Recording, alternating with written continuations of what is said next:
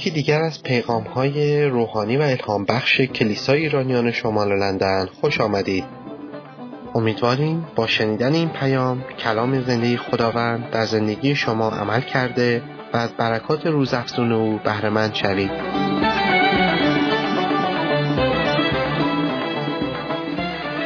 تشکر برای محبتتون خدا رو شکر برای اینکه این روزها به همدیگه تبریکات زیادی داریم که بگیم. و امروز هم اولین جلسه سال نو ماست. اولین یک شنبه. آخرین هفته قبل بود که با عشا پیمان جدیدی بستیم. امیدوارم که پیمانایی را که بستید فراموش نکردید. و خدا رو شکر برای اینکه یک بار دیگه خدا به ما فیض بخشیده که سال جدید را با هم وارد بشیم. صدای من کمی گرفته ولی سعی می‌کنم که بلندتر حرف بزنم که بشنوید. ممنونم از گزارش خوبی که برادر محمود دادن. فکر می‌کنم همه ما تشویق شدیم برای بشارت.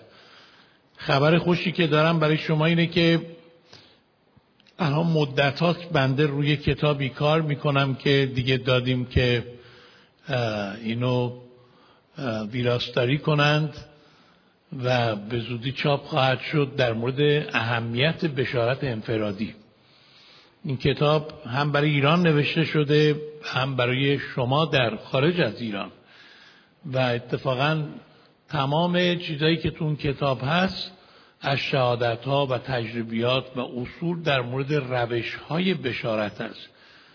و اینکه بشارت موثر چیه بشارت مخرب چیه چرا باید بشارت بدیم اهمیت بشارت چیه و انگیزه بشارت چیه و خیلی سوالات دیگه ای که تو این کتاب بهش جواب داده شده همراه با شهادت ها و مثال های خیلی واقعی و زنده با در نظر گرفتن فرهنگ ایرانی ها مطمئن هستم که مطالعش خیلی باعث برکت شما میشه که تو این وبسایتی هم که الان بعد محمود فرمودن می‌تونه قسمت های از آن همینطوری به تدریج در بیاد که از طریق وبسایت هم مردم دنبال کنن. پس ما واقعا شما رو تشویق می‌کنیم. همینطور که بعدا محمود گفتن از این کلیسا انتظار بیشتر هست. شما نگاه نکنید به اینکه این سالن پره بگید خب حالا ما بشارت بدیم. افراد بیان کجا بشینن؟ نه عزیزان شما مردم را به سوی مسیح بیارید خدا جاهای جدید به ما خواهد داد. ما هم به فکر جاهای جدید هستیم و اینطور نیست که ما فکر کنیم این ساختمان ما را محدود بکنه یا ما را فریب بده که ما دیدمون رو بخوایم از دست بدیم. ما دیدمون رو از دست نداریم چنان که برادر محمود فرمودن هزاران نفر ایرانی در همین شمال لندن هستند که هنوز نجات مسیح رو نیافتن از یک شبانی پرسیدن شما چند تا عضو دارید؟ گفت 450 نفر. گفتن چند تا شاهد مسیح دارید؟ گفت 450 نفر. گفت مگه میشه؟ گفت بله همه اعضای کلیسای ما شاهد عیسی مسیح همه مبشرن.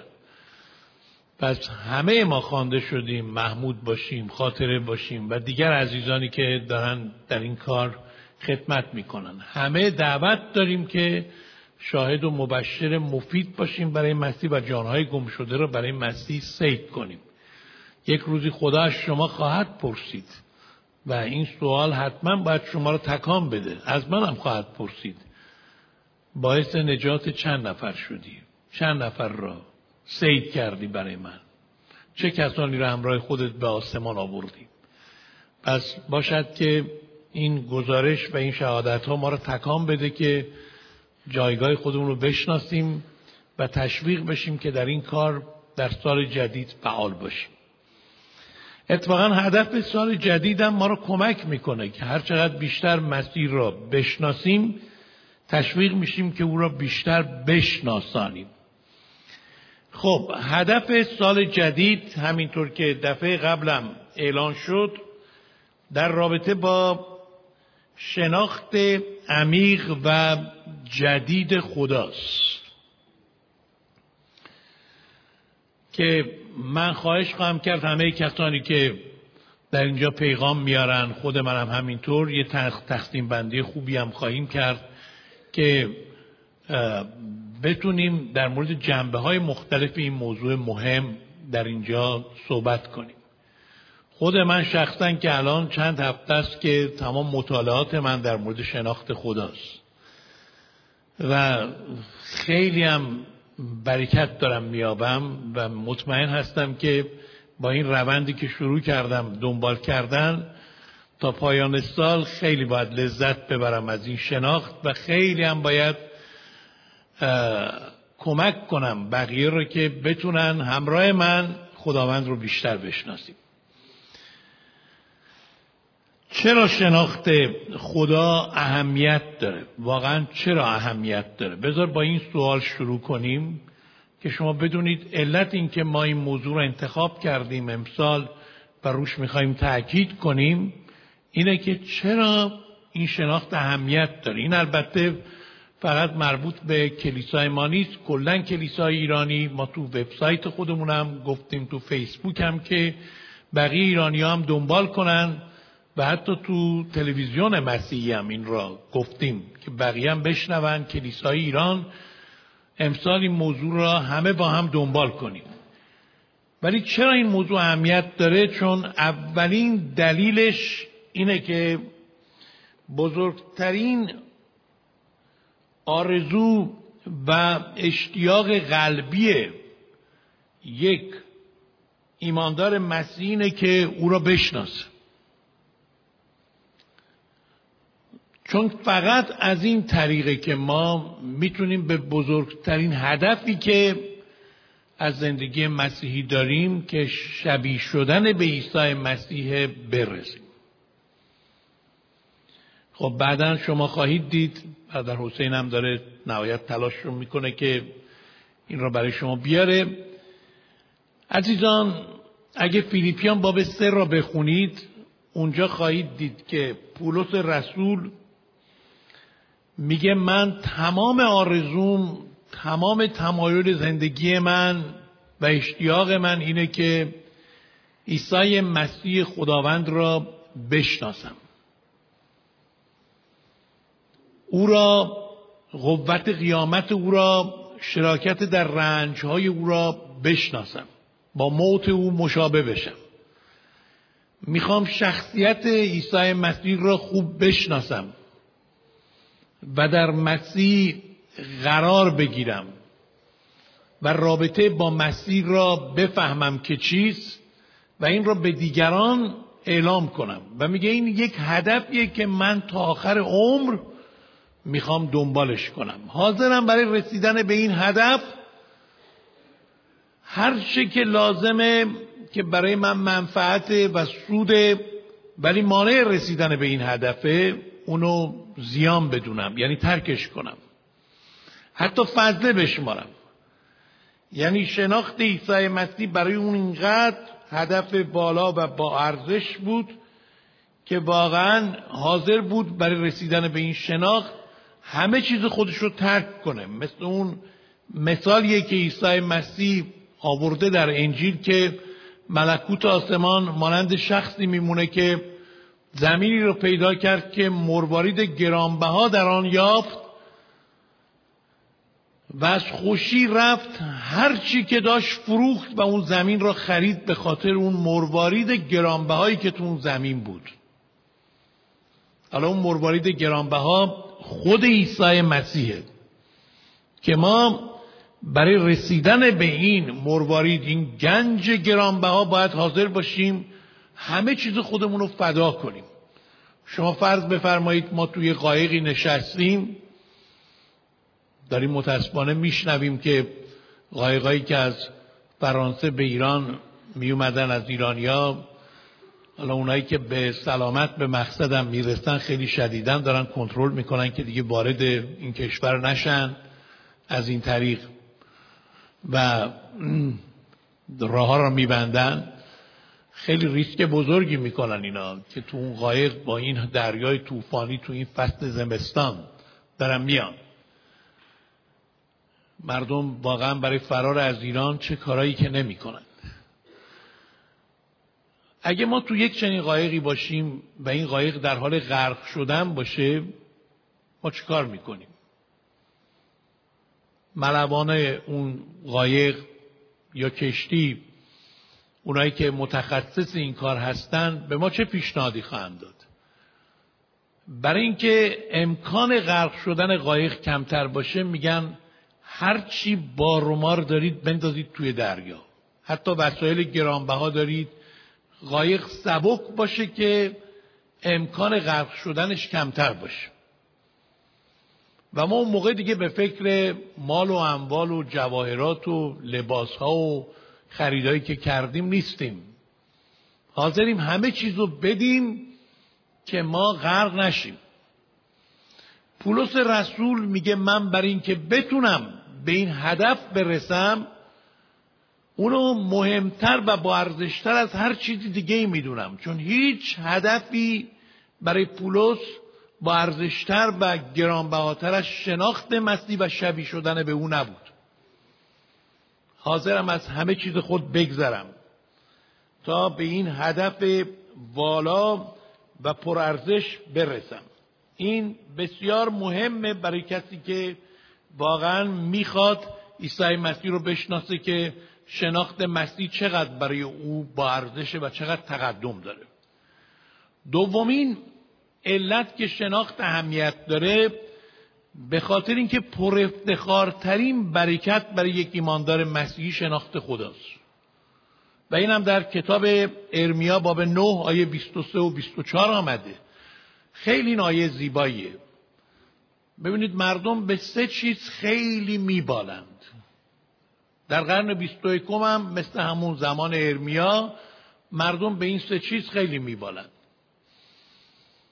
و حتما همه شما می‌بینید که چقدر مردم فخر می‌کنن.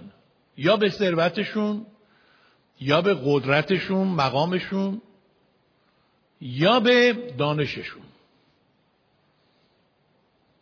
ولی خداوند توسط ارمیا اینجا می‌گوید حکیم از حکمت خود فخر نکند.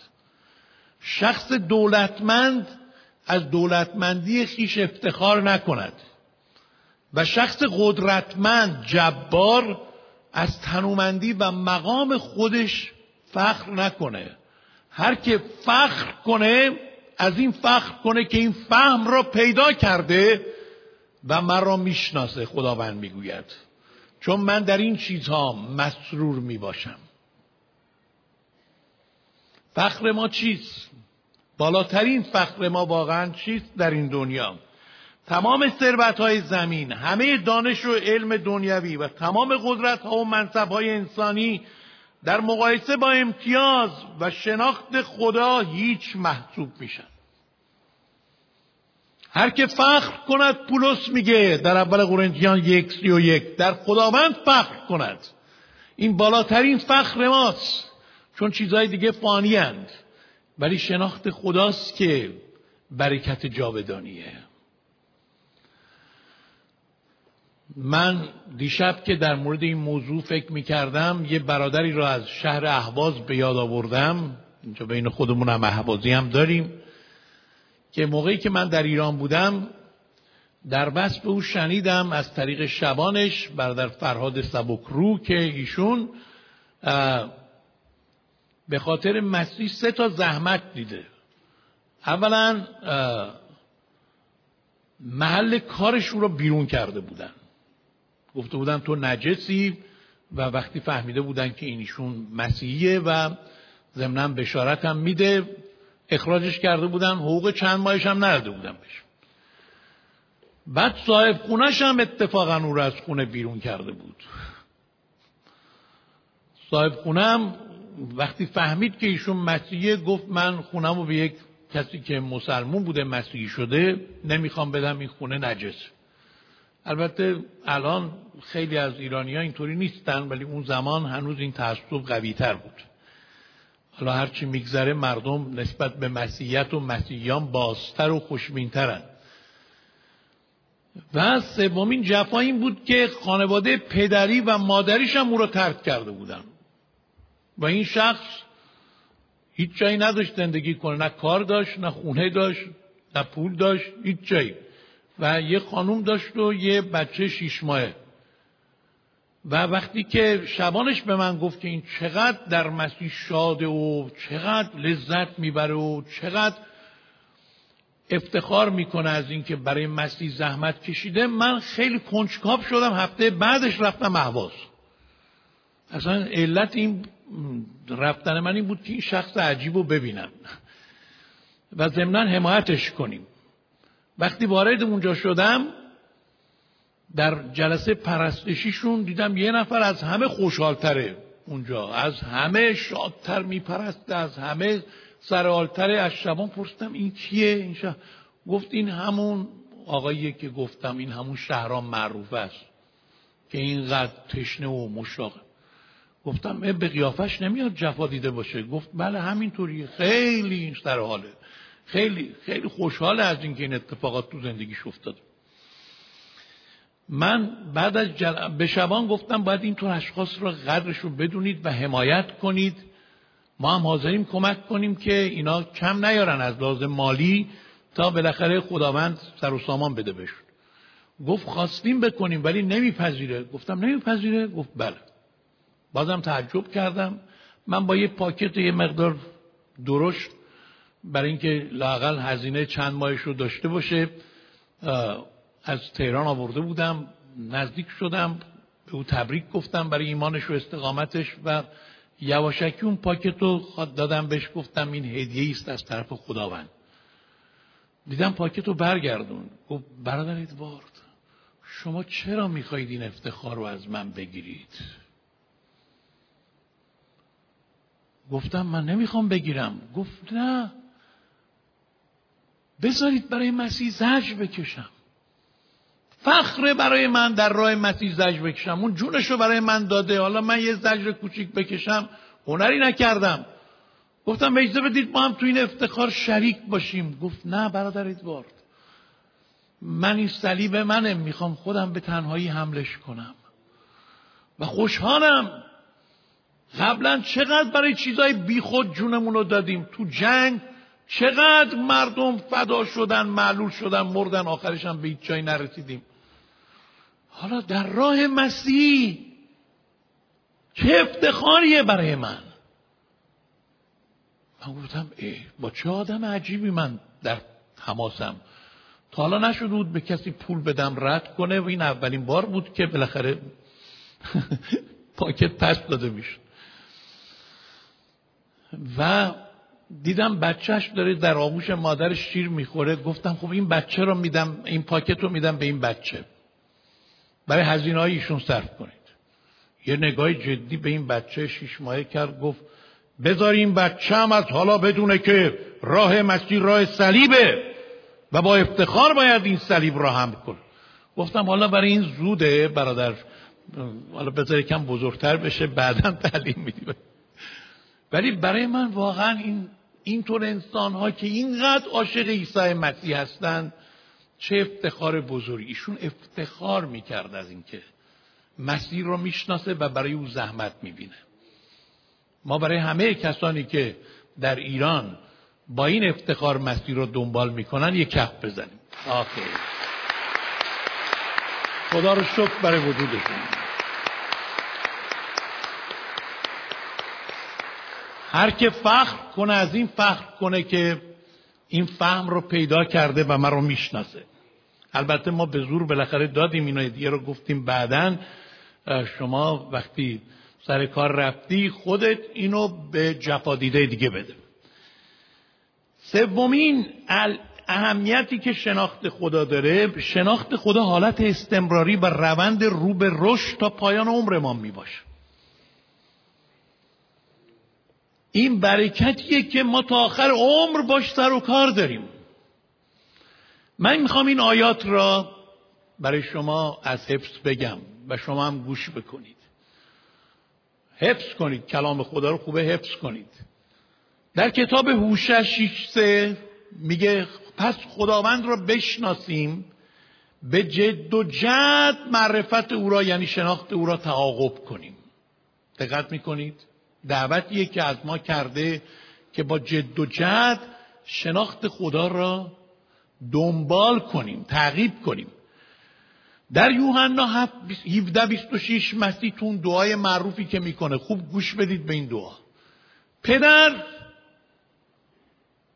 آنانی که به من سپردی نام تو را به آنها شناسانیدم باز خواهم شناسانید. با من بگید باز خواهم شناسانید. باز خواهم شناسانید. شما فکر می‌کنید من فکر می‌کنم ما کاملا عیسی مسیح رو شناختیم؟ نه.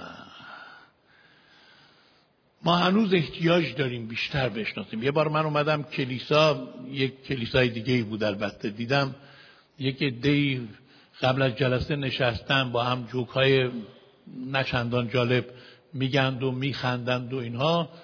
و بعضی هم دارن دعا می‌کنن اینا هم مشغول کار خوب. بهشون گفتم بهتر نیست شما هم دعا کنید امشب خدا ما را برکت بده به جای اینکه این صحبت ها رو بکنیم. دیدم به من گفتم بردارید ما چند وقت پیش توبه کردیم. آلفا کورس رو هم گذروندیم. تعمیدم گرفتیم. حالا دیگه چیکار باید بکنیم؟ یعنی فکر کرد فارغ التحصیل شده و دیگه تموم. حالا دیگه باید چیکار بکنیم؟ حالا دیگه باید جوک بگیم دیگه و برای هم دیگه. دیگه الان دیگه برای چی دعا کنیم؟ فکر کرد تموم شد. گفتم عزیزم این تازه شروع کاره. ما در شناخت او باید رشد کنیم. وارد مراحل جدید بشیم. هنوز خدا در باغو به ما نشون داده. هنوز نمی‌تونیم اون ته باغ چه خبره. مسیح می‌خواد باز خودش رو به ما بیشتر بشناسونه. در اعمال 26 16 همین رو به پولس میگه. این آیات رو شما دقت کنید. به پولس ظاهر شد گفت در آنچه که بر تو ظاهر شدم و در آنچه که بعد از این بر تو ظاهر خواهم شد. یعنی ادامه داره ملاقات. ادامه داره ظهور. ادامه داره شناخت. و در دو پتروس 18 پتروس همه ما را تشویق می‌کنه که در فیض و شناخت خداوند ما عیسی مسیح ترقی کنید. بازم هست. اینا رو برای نمونه خدمتتون گفتیم. عزیزان من در هیچ جای دیگه در کتاب مقدس نمی‌بینم برای یک موضوعی گفته باشه که ما مرتب اونو طالب باشیم. ولی فقط در مورد شناخت خداست که طلبیدن روی خداست که میگه مرتب اونو جستجو کنیم. مزمور 105 آیه 4 آیه دوست داشتنی من آیه که زندگی منو عوض کرد. آیه که دعاهای من رو تغییر داد آیه که رابطه من رو با خدا وارد مرحله جدیدی کرد. میگه پیوسته روی او را بطلبید. ما پیوسته دنبال حل مشکلاتمونیم. پیوسته دنبال رفع نیازهامونیم. پیوسته دنبال شفای مرضهامونیم. پیوسته دنبال مشکلات مالیمون هستیم. مشکلات ارتباطیمون هستیم. و همش دور خودمون و مسائل مربوط به خودمون میچرخیم. ولی کلام خدا میگه روی او را شناخت او را پیوسته بطلبید. در این شناخت باور کنید بسیاری از مسائل ما و مشکلات ما و بیماری های ما شفا خواهد یافت. اصلا احتیاجی نیست ما خیلی بریم تو بحر اونها. هر چقدر خداوند را بیشتر بشناسیم همانقدر زندگی مسیحی برای ما مبارکتر، پیروزمندتر، سالمتر، شادابتر خواهد شد. یاد اون دختر بیفتید که معلمش گفته بود که انشا بنویس نیم ساعت درباره مسیح نیم ساعت درباره شیطان. او تمام یک ساعت رو درباره مسیح نوشته بود. و بعد گفته بود چرا شیطان چیزی ننوشتی؟ گفت آخه وقتی دیگه برای شیطان باقی نماند. بعد از او پرسیدن از بچه کوچیک پرسیدن اگه شیطان بیاد در خونت رو بزنه تو چی کار می‌کنی؟ گفت چی عیسی مسیح رو میفرستم در رو باز کن. مسیح رو که ببینه در میره. وقتی شبا نمی‌تونید بخوابید. وقتی استراب و ترس دارید. وقتی نگرانی دارید. وقتی بیماری اذیتتون می‌کنه. وقتی یک فکر مسترب کننده نارامتون می‌کنه. عزیزان در او تفکر کنید که مبادا در جانهای خود ضعف کرده خسته خاطر شوید. در او تعمق کنید. ما به شناخت خدا احتیاج داریم چون وقتی این شناخت فکر ما را بگیره برای تمام مسائلی خواهد بود که در زندگی ما را اسیر خودش می‌کنه خب بعدا در مورد نتایج شناخت دلایل شناخت و تأثیرات شناخت صحبتهای دیگه ای خواهد شد. ولی بعد از اینکه این سه تا اهمیت رو خدمتتون گفتم بیایید در مورد مفاهیم شناخت صحبت کنیم. مفاهیم شناخت خدا چی هست و چی نیست؟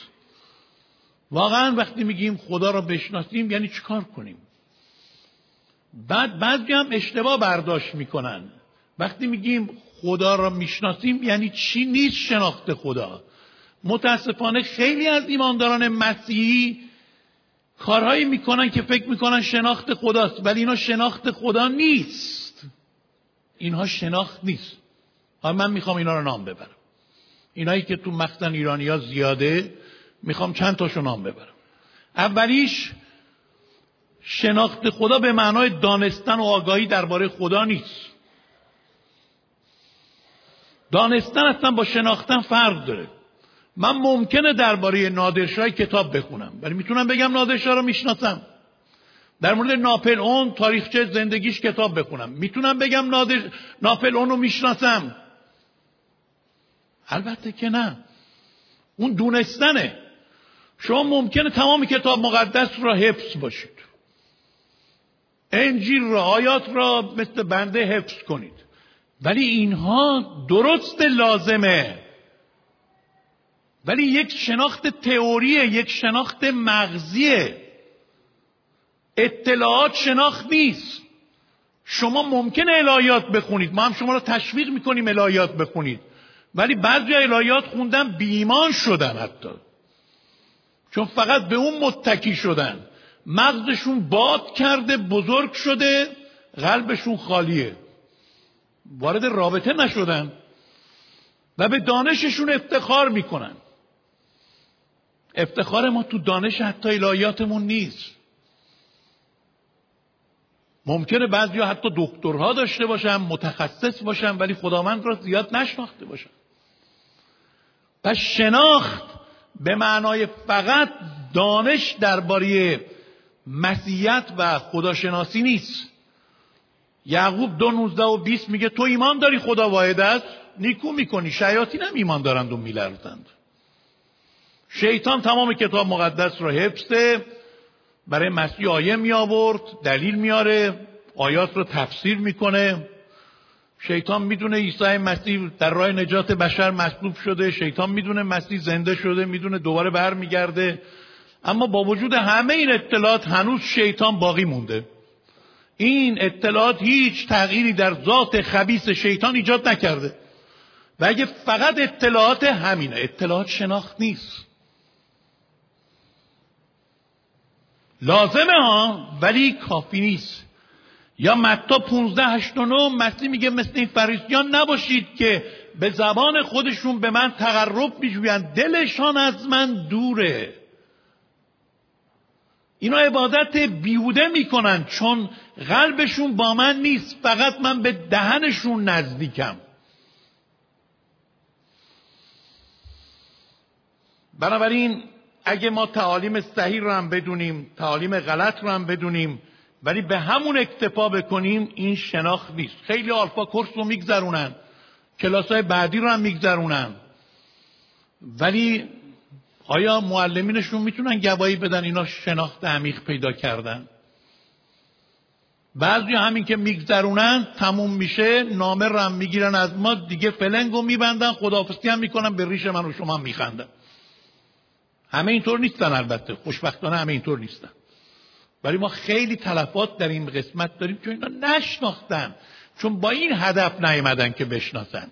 هدفشون این بوده که اینو بخونن برن اونجا تو دادگاه بگن که بله ما خوندیم بلدیم و ممکنم اونجا جوابای درستی هم بدن.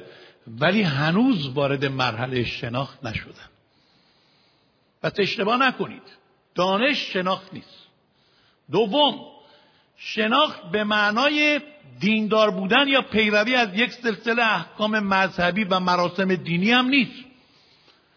شناخت مسیح پیروی از دین مسیح نیست. چه بسا خیلی یا دین مسیح را دارند ولی خود مسیح را ندارند. بنابراین مراقب باشیم. رومیان ده دو میگه قوم اسرائیل برای خدا غیرت دارن غیرت مذهبی ولی معرفت ندارن شناخت ندارن. و پولس در مورد خودش تو رومیان باب هفت میگه که من خیلی موقعی که زیر شریعت بودم سعی می‌کردم اعمال شریعت رو انجام بدم. دیندار باشم. دانشش رو داشتم تمایلش رو داشتم تواناییش رو نداشتم. چون دین داشتم. یک سلسله احکام را می‌خواستم نگاه بدارم. و متاسفانه امروز باید بگم که خیلی از افرادی که دنبال مسیح هستن دین مسیح را پیدا کردن نه خود مسیح را. خیلی دین دارن من تو کلیسا افرادی را می‌بینم که خیلی مذهبی هن. اینا فیض رو نشناختن. اینا رابطه را نشناختن. هی دائم می‌خوان اصول دین چیه؟ دین وقتی قابل اجراست احکام دین که ما اول بشناسیمش. وگرنه شما همیشه کم خواهید آورد. همیشه می‌بینید که کوتاه اومدید. چون با تلاش مذهبی می‌خواهید مسیحی باشید. و این اصلا اون چیزی نیست که عیسی مسیح برای اون اومد. اگه شریعت و قوانین می‌تونست ما را نجات بده اصلا مسیح نمی اومد بنابراین مراقب باشید که مسیحیت در حقیقت تغییر دین نیست. هر یک شنبه اینجا ما داریم افرادی که مشتری های پروپا قرص ما هستند که میان میگن برادر ادوارد ما اومدیم دینمون رو تغییر بدیم. پرسیدیم آدرس اینجا را دادم به ما. پاسخ من و پاسخ شما باید این باشه. آدرس رو اشتباهی دادن. ما اینجا دین هیچ کی را تغییر نمیدیم.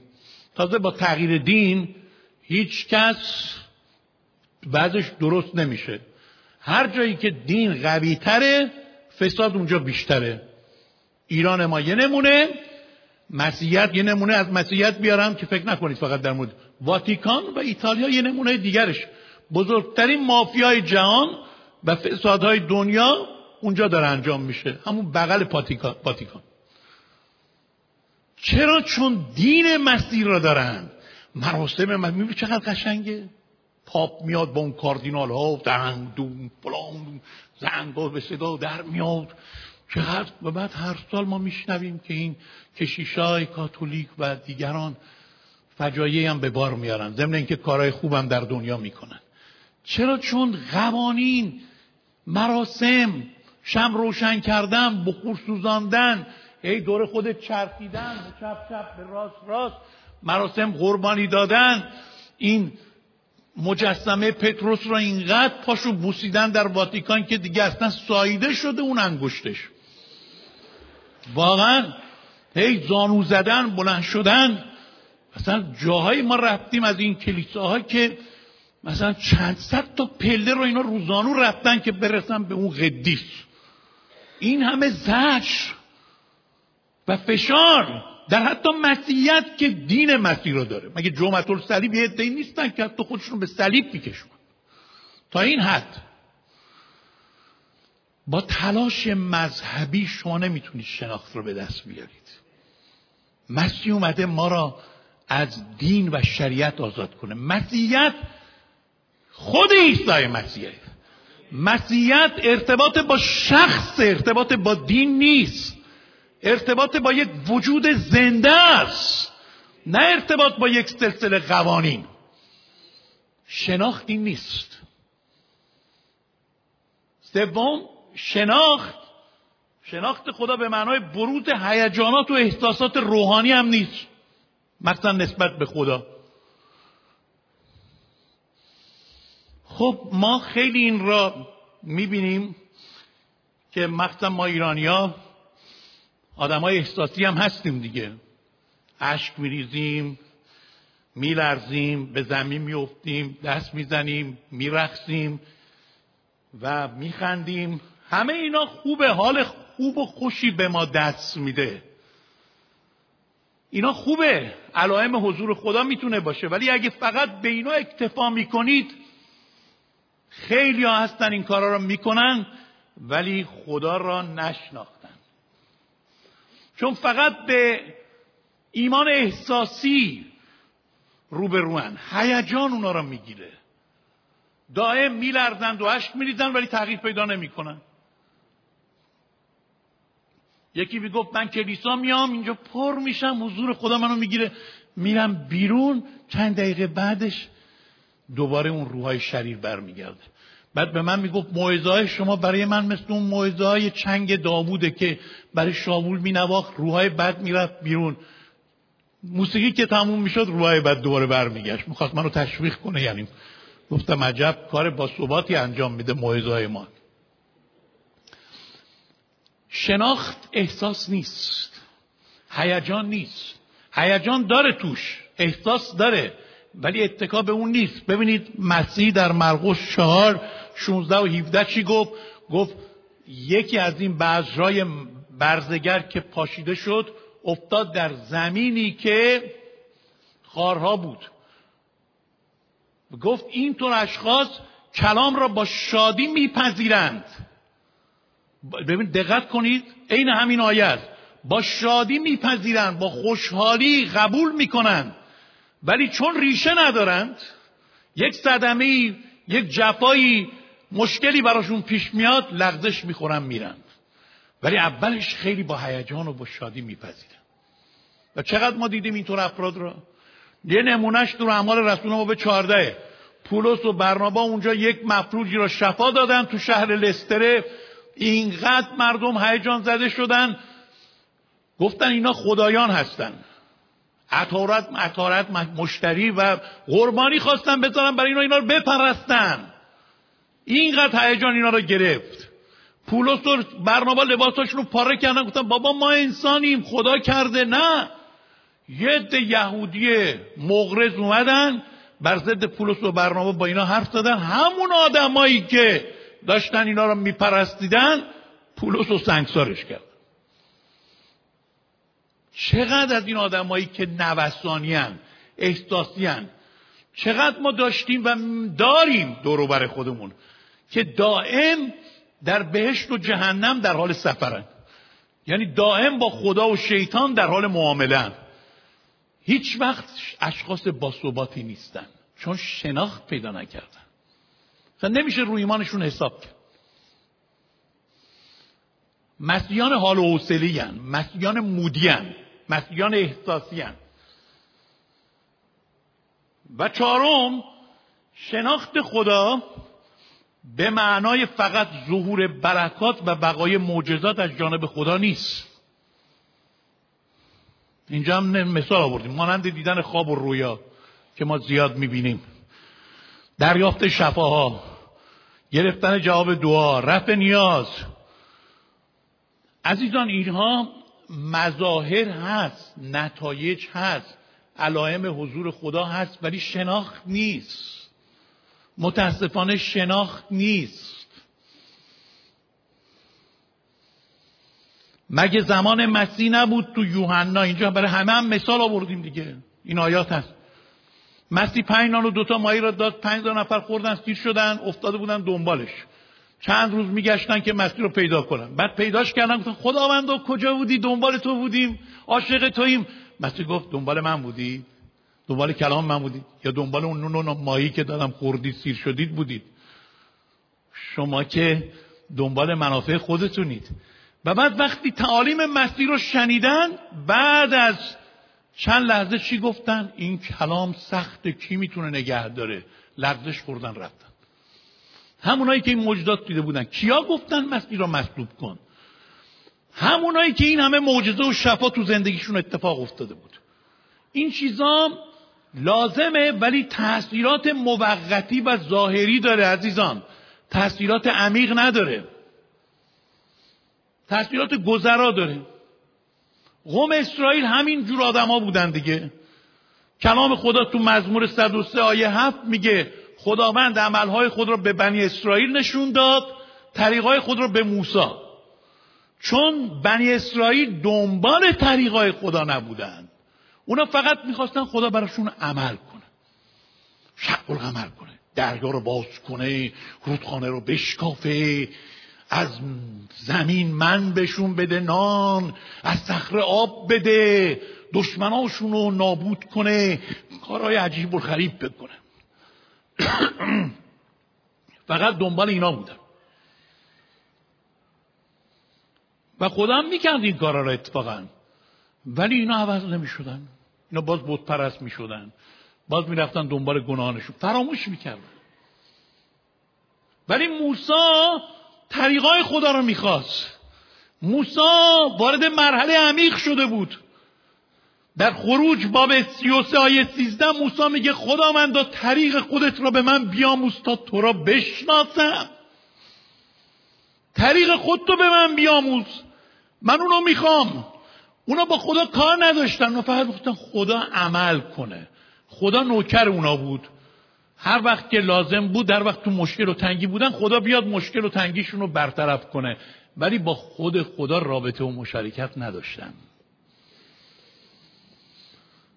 باور میفرمایید در ایران یکی از چیزایی که من خیلی زج کشیدم دیشب به یاد آوردم یک برادری بود به نام پیمان که ایشون ویلچری بود معلول بود و دست و پاش کج و کله بود کاملا و خیلی اصلا از هیچ لحاظ برای او درمانی وجود نداشت.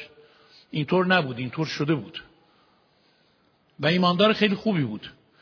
من به خانوادهش وقتی رفتم سر زدم خانوادهش در شهر رشت به من گفت پدرش که اگر این پسر من شفا بیابه من شبا رفت خوابم تو کلیسا پم می‌کنم اونجا میخوابم.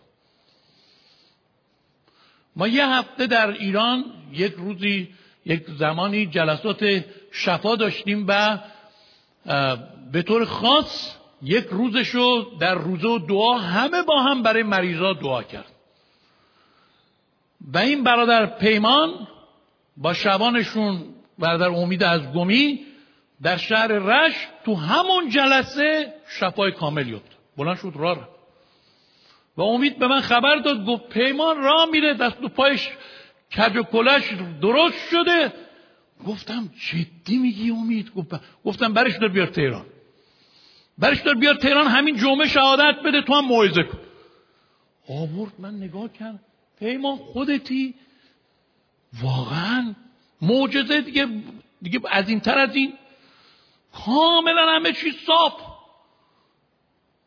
را می‌رفت صحبت می‌کرد میدوید چه شهادتی داد. چقدر ما خوشحال شدیم. ما گفتیم نصف رشت ایمان میاره حتما. چون خیلی هم میشناختن پیمانو. می‌دیدن دیگه اونو. و از اینکه پدرش حالا هر شب کلیسا میخوابه خیلی خوشحال بودیم. اصلا پدرش گفت کی گفته عیسی مسیح شفا داده؟ ما هم رفتیم برای امامامون زیارت کردیم اون شفا داده. حالا تو کلیسا شفا یافته به نام مسیح دعا شده. اون گذاشت به حساب دیگران. البته بعد تنبیه هم شد این مرد. و اهالی رشتم اولش گفتن اهو فلان با همون هیجانات مخصوص خودشون و فلان. ولی حتی یک نفر از اونها ایمان نیورد متاسفانه.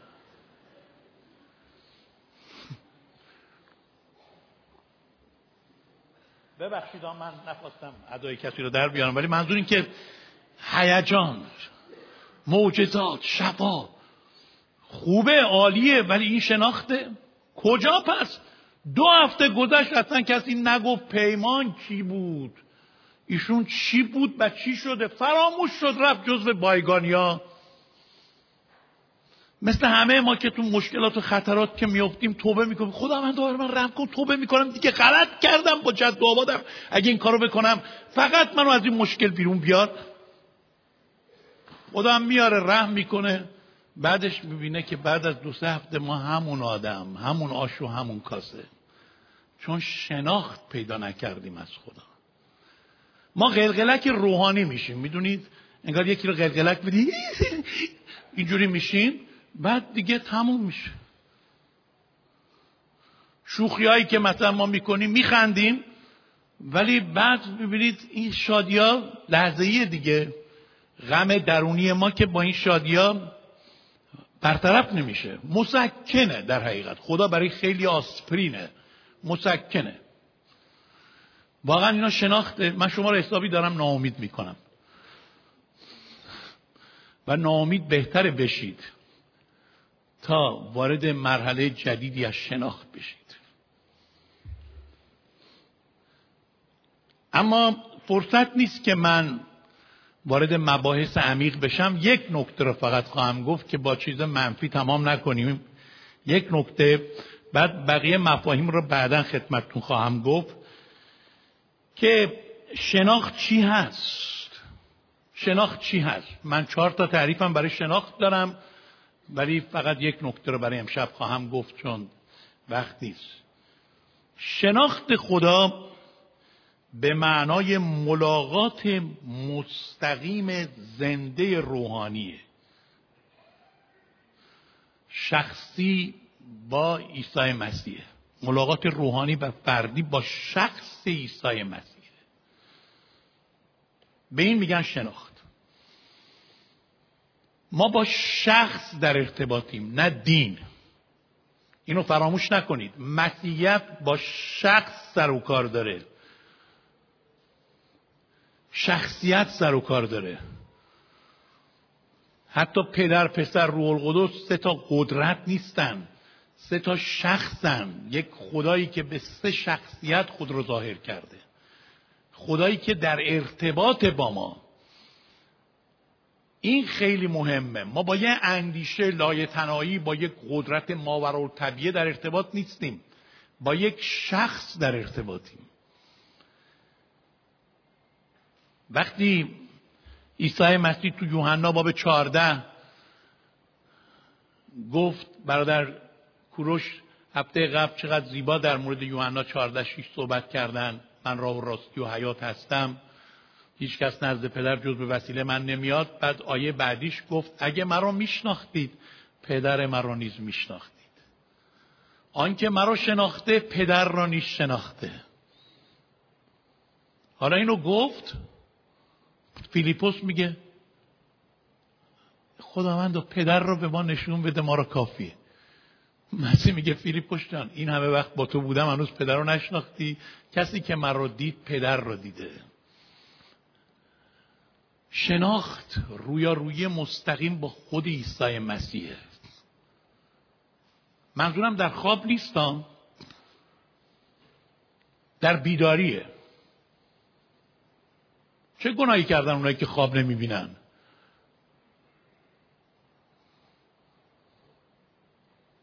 و چه برتری و صلاحیت دارن اونایی که خواب می‌بینن. مسیحیت ملاقات زنده در بیداری ملاقات روحانی ملاقات در روحه. منظورم این نیست که با این چشما ببینی ای زور بدن به چشمتون عیسی مسیح حالا میاد جلو چشم من. ببینیم شاید تو ماه میگن ظاهر بشه بعضیا تو ماه ظاهر شدن. ببینیم مسیح هم تو ماه دیده میشه. یا همش تو چیزهای عجیب و غریب اینجوری نه اتفاقا مسیح گفت خوشا آنانی که مرا ندیده ایمان بیارن. شناخت از طریق ایمان به دست میاد و شناخت یک مسئله در روح ارتباط روحانیه. یک ملاقات مستقیم روحانیه. ما عیسی مسیح رو هیچ کدوم ندیدیم زنده. ولی هیچ فرقی نداره. ما می‌تونیم بگیم با او روبرو شدیم. از او شنیدیم او را دیدیم. محبت او را چشیدیم. قدرت او را دریافت کردیم. جلال او بر ما آشکار شد. با او ارتباط داریم. من یک دختری را می‌شناسم در ایران که پدرش قصاب بود. از اون قصابای خشنم بود. وقتی فهمید این دختر ایمان آورده خیلی اذیتش کرد. دختر مجبور بود. بعض وقتا انجیل رو تو توالت بخونه و بعد ببخشید زیر لباس مخفی می‌کرد که پدرش نفهمه. به این شکل یا نصف شب بلند میشه زیر نور چراغ قوه می‌خوند. بالاخره پدرش انجیل رو هم پیدا می‌کنه پاره می‌کنه دور میریزه و بعد با ساتور ایستاده بود بالای سر دختر که ایشون باید حتما نماز بخونه و عیسی مسیح رو انکار کنه. دختره من رو دیدم. گریه می‌کرد و می‌گفت که بابا جون بابا ممکنه من برای حفظ آبروی تو کلیسای خونگی نرم. ممکنه که من با دوستای مسیحیم در ارتباط نباشم. اونا اشکال نداره. برام سخته ولی حاضرم. برای اینکه تو راضی باشی تو رو احترام کرده باشم اطاعت کنم. ممکنه من برنامه های تلویزیون و اینا رو دیگه نبینم که تو خوشحال باشی ولی من نمی‌تونم اون رو انکارش کنم چون من رو دیدم تو زندگی من باش زندگی می‌کنم. اون تو وجود منه من باش در رابطم اون منو ملاقات کرده. اون وارد قلب من شده. چنان که تو یوحنا همین چارده آیه بیست و یک میگه خودم رو ظاهر می‌کنم. میام من و پدر در او ساکن میشیم. من چطور کسی را که تمام وجود مرا گرفته و جزئی از وجود من شده او را انکارش کنم؟ بابا نمی‌تونم انکارش کنم. بابا گفت ساتور میاد الان رو سرت. قطع قطعت می‌کنم. گفت بکن. چون هر قطره از خون منو که بریزی این خون من فریاد خواهد کرد. عیسی مسیح خداوند تو را دوست دارم چون تو را ملاقات کردم. اینو نمی‌تونی از من بگیری. بعضیا فکر می‌کنن کلیسای خونگی تعطیل می‌کنن نمی‌دونم ماهواره رو میبندن یا مشارکت های مسیحی رو قطع می‌کنن. تموم شد. بعد اعلام مسیحیت تعطیل شد. چقدر اینو احمقن که اینجوری فکر می‌کنن. اونا تعطیل شدن. خداوند که تعطیل نشده کار خدا متوقف نشده. عیسی مسیح خداوند بیشتر از هر وقت دیگری الان ایرانیان عزیز ما را که تشنه و مشتاق ملاقات با او هستند خودش رو ظاهر می‌کنه ملاقات با عیسی مسیح شناخته. با مسیح ملاقات کردم. اون چیزی که مریم مجدلیه گفت خداوند را دیدم و او به من چنین گفت. این شناخته. ما چقدر با مسیح ملاقات غنی داشتیم. چقدر با شخص او نه با برکاتش نه با معجزاتش نه با مسائل خارجیش. با خودش چقدر واقعا رابطه نزدیک داریم رابطه فردی داریم. مسیحیت به معنای رابطه فردی با خود عیسی مسیحه. برقراری رابطه فردی با عیسی مسیحه. ما با دین با فرقه با کلیسا با کشیشان با خادمین با رهبران با معلمین در ارتباط نیستیم در وهله اول. با خود او مستقیما سر و کار داریم. با یک تجربه واقعی زنده سر و کار داریم. این مهمه. آیا ما با او روبرو شدیم؟ و دعای ما اینه که برادر و خواهر عزیز من شما در سال 2019 با خداوند ملاقات کنید. من با خدا ملاقات کنم. اگه ملاقات هایی داشتیم و همه ما این ملاقات هامون برمیگرده به زمانهای خیلی دور به اونا اکتفا نکنیم. خدا می‌خواد ملاقات جدید از ما به عمل بیاره. خدا می‌خواد خودش را بیشتر بر ما آشکار کنه. خدا می‌خواد به وسیله روح معرفت و کشف خودش را بیشتر برای ما بشکافه و بشناسونه. از تمام چیزایی که شناخت نیست آزاد بشید و به تمام چیزایی که شناخته متکی بشید. بیایید برای سال جدید با تمام وجود بگیم خداوندا من تشنه ملاقات با تو هستم. ملاقات مستقیم ملاقات زنده ملاقات روحانی و فردی با شخص عیسی مسیح. که مظهر ذات توست آمین پیامی که شنیدید یکی از صدها پیامی است که از طریق وبسایت کلیسای ایرانیان شمال لندن www.nlichurch.org قابل دسترسی می باشد. امیدواریم از این پیام برکت کافی را برده باشید.